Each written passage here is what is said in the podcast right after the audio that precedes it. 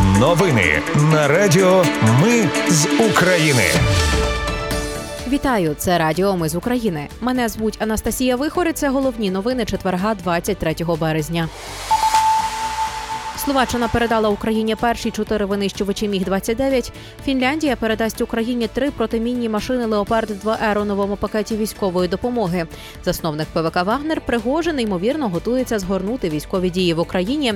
З Вугледару, Великої Новосілки та Часового Яру Донецької області евакуювали всіх дітей. А новий міністр освіти подав свою дисертацію на перевірку через скандал. Про все це та більше далі. Словаччина передала Україні перші чотири винищувачі міг 29 Про це повідомив словацький міністр оборони Ярослав Надь. Загалом Словаччина пообіцяла Україні 13 таких літаків. Надь заявив, що решту передадуть найближчими тижнями. Фінляндія готова передати Україні три протимінні машини Леопард 2 Р. Їх доправлять у новому пакеті військової допомоги. Фінські фахівці також навчатимуть українських військових користуватися цими машинами і як їх обслуговувати. Окрім машин, у пакеті будуть ймовірно боєприпаси та інше озброєння, яке поки не розголошують. Зазначу, що Леопард 2 Р не мають гранат, вони озброєні тільки кулеметом. Їхнє основне призначення зістригання мінних полів. Міністерство оборони Франції заперечило інформацію про те, що у Франції нібито навчають 30 українських пілотів на винищувачах Міраж 2000 Про це писало французьке видання «Ле Фігаро» напередодні. Там наголошують, що навчали українців тільки системам протиповітряної оборони і виживанню у ворожій місцевості у повітряних силах збройних сил України. Інформацію про навчання українських льотчиків також вчора спростували. Чеські волонтери зібрали гроші на одну реактивну систему залпового вогню РМ-70 для України. Її назвали «Пшемисл». На придбання цієї реактивної системи залпового вогню чехи зібрали понад 30 мільйонів крон, а Це більше мільйона доларів. Назвали акцію Подарунки для Путіна. Найближчим часом РМ-70 планують передати Україні разом із 365 ракетами. Засновник ПВК Вагнера Пригожин готується згорнути військові дії в Україні і переключити увагу на Африку. Про це повідомляє Блумберг з посиланням на знайомі з ситуацією джерела. Видання нагадує, що найманці Пригожина досі не змогли взяти Бахмут на Донеччині, незважаючи на місяці спроб і приголомшливі втрати. Знайомі ситуації джерела також стверджують, що операції в Африці ймовірно привернуть увагу Пригожина в майбутньому, оскільки ситуація в Україні стала надто складною для його сил. Видання звертає увагу на те, що вже з'явилося оголошення про набір найманців Вагнера на 6 місяців в Україні. І на 9 або навіть 14 місяців в Африці. При цьому уточнюють, що ті, хто бажає служити в африканських країнах, будуть зараховані у резерв. Офісі прем'єра Угорщини Орбана заявили, що Путіна, якщо він приїде в Угорщину, заарештовувати не будуть. За словами Гергеля Гуляша, на це не буде законних підстав, оскільки римський статут, нібито не вбудований в угорську правову систему.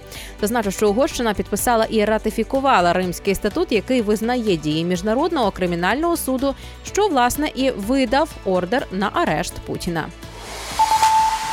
У головному управлінні розвідки Міноборони підтвердили загибель добровольця з Нової Зеландії Кейна Тетая у березні. Під час визволення одного з сіл під Бахмутом його група зайшла у підвал, де окупанти отримували полонених українців. Звідти змогли звільнити українського бійця, який 40 днів перебував там без їжі і води. Тетай 10 років служив військовим у Новій Зеландії. Воював в Афганістані. Також він був співзасновником благодійної організації, що опікувалася ментальним здоров'ям ветеранів. Із великої новосілки часового яру та вугледару Донецької області змогли евакуювати всіх дітей. Про це зазначають в Нацполіції. Натомість в Авдіївці та Сіверську, які потерпають від російських обстрілів, залишаються 24 дитини. Там евакуація триває. Відомо, що деяких дітей батьки ховають від евакуації. У Бахмуті, за словами голови Донецької обласної військової адміністрації, лишаються приблизно 3,5 тисячі людей. Вони відмовляються виїжджати, і серед них 32 дитини. Нагадаю, що на початку березня кабінет міністрів схвалив механізм, за яким можуть примусово евакуювати дітей із зон активних бойових дій. Але голова Бахмуту Олександр Марченко казав, що вивести людей дуже важко, бо дороги прострілюються. І Україна повернула сьогодні ще двох дітей із окупованої території. Про це зазначив омбудсмен Дмитро Лубінець. До родини вдалося повернути 9-річну дівчинку і 16-річного хлопця. Бійці сил спеціальної операції знищили на Донецькому напрямку важливу ціль окупантів. Це російський радіолокаційний комплекс розвідки і контролю стрільби зоопарк 2 Ця машина призначена для пошуку артилерії. Йдеться власне про українську артилерію, а також безпілотники. А ще ця машина коригувала обстріли. Більше вона цього зробити не зможе. Парламент Ісландії визнав голодомор геноцидом українського народу. Президент Володимир Зеленський вже подякував парламенту Ісландії за визнання голодомору 1932-33 років геноцидом українського народу і вшанування пам'яті мільйонів українців, убитих московським режимом. Написав Зеленський.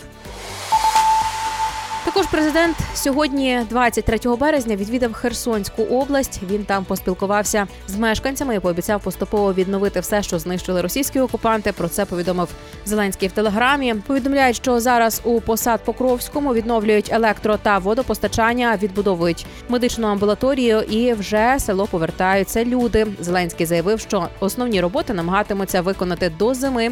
Пріоритетом визначили повернення мешканцям світла, а питну воду поки даватимуть за графіком. Новий міністр освіти Оксан Лісовий подав свою дисертацію на перевірку до Нацагентства з якості вищої освіти.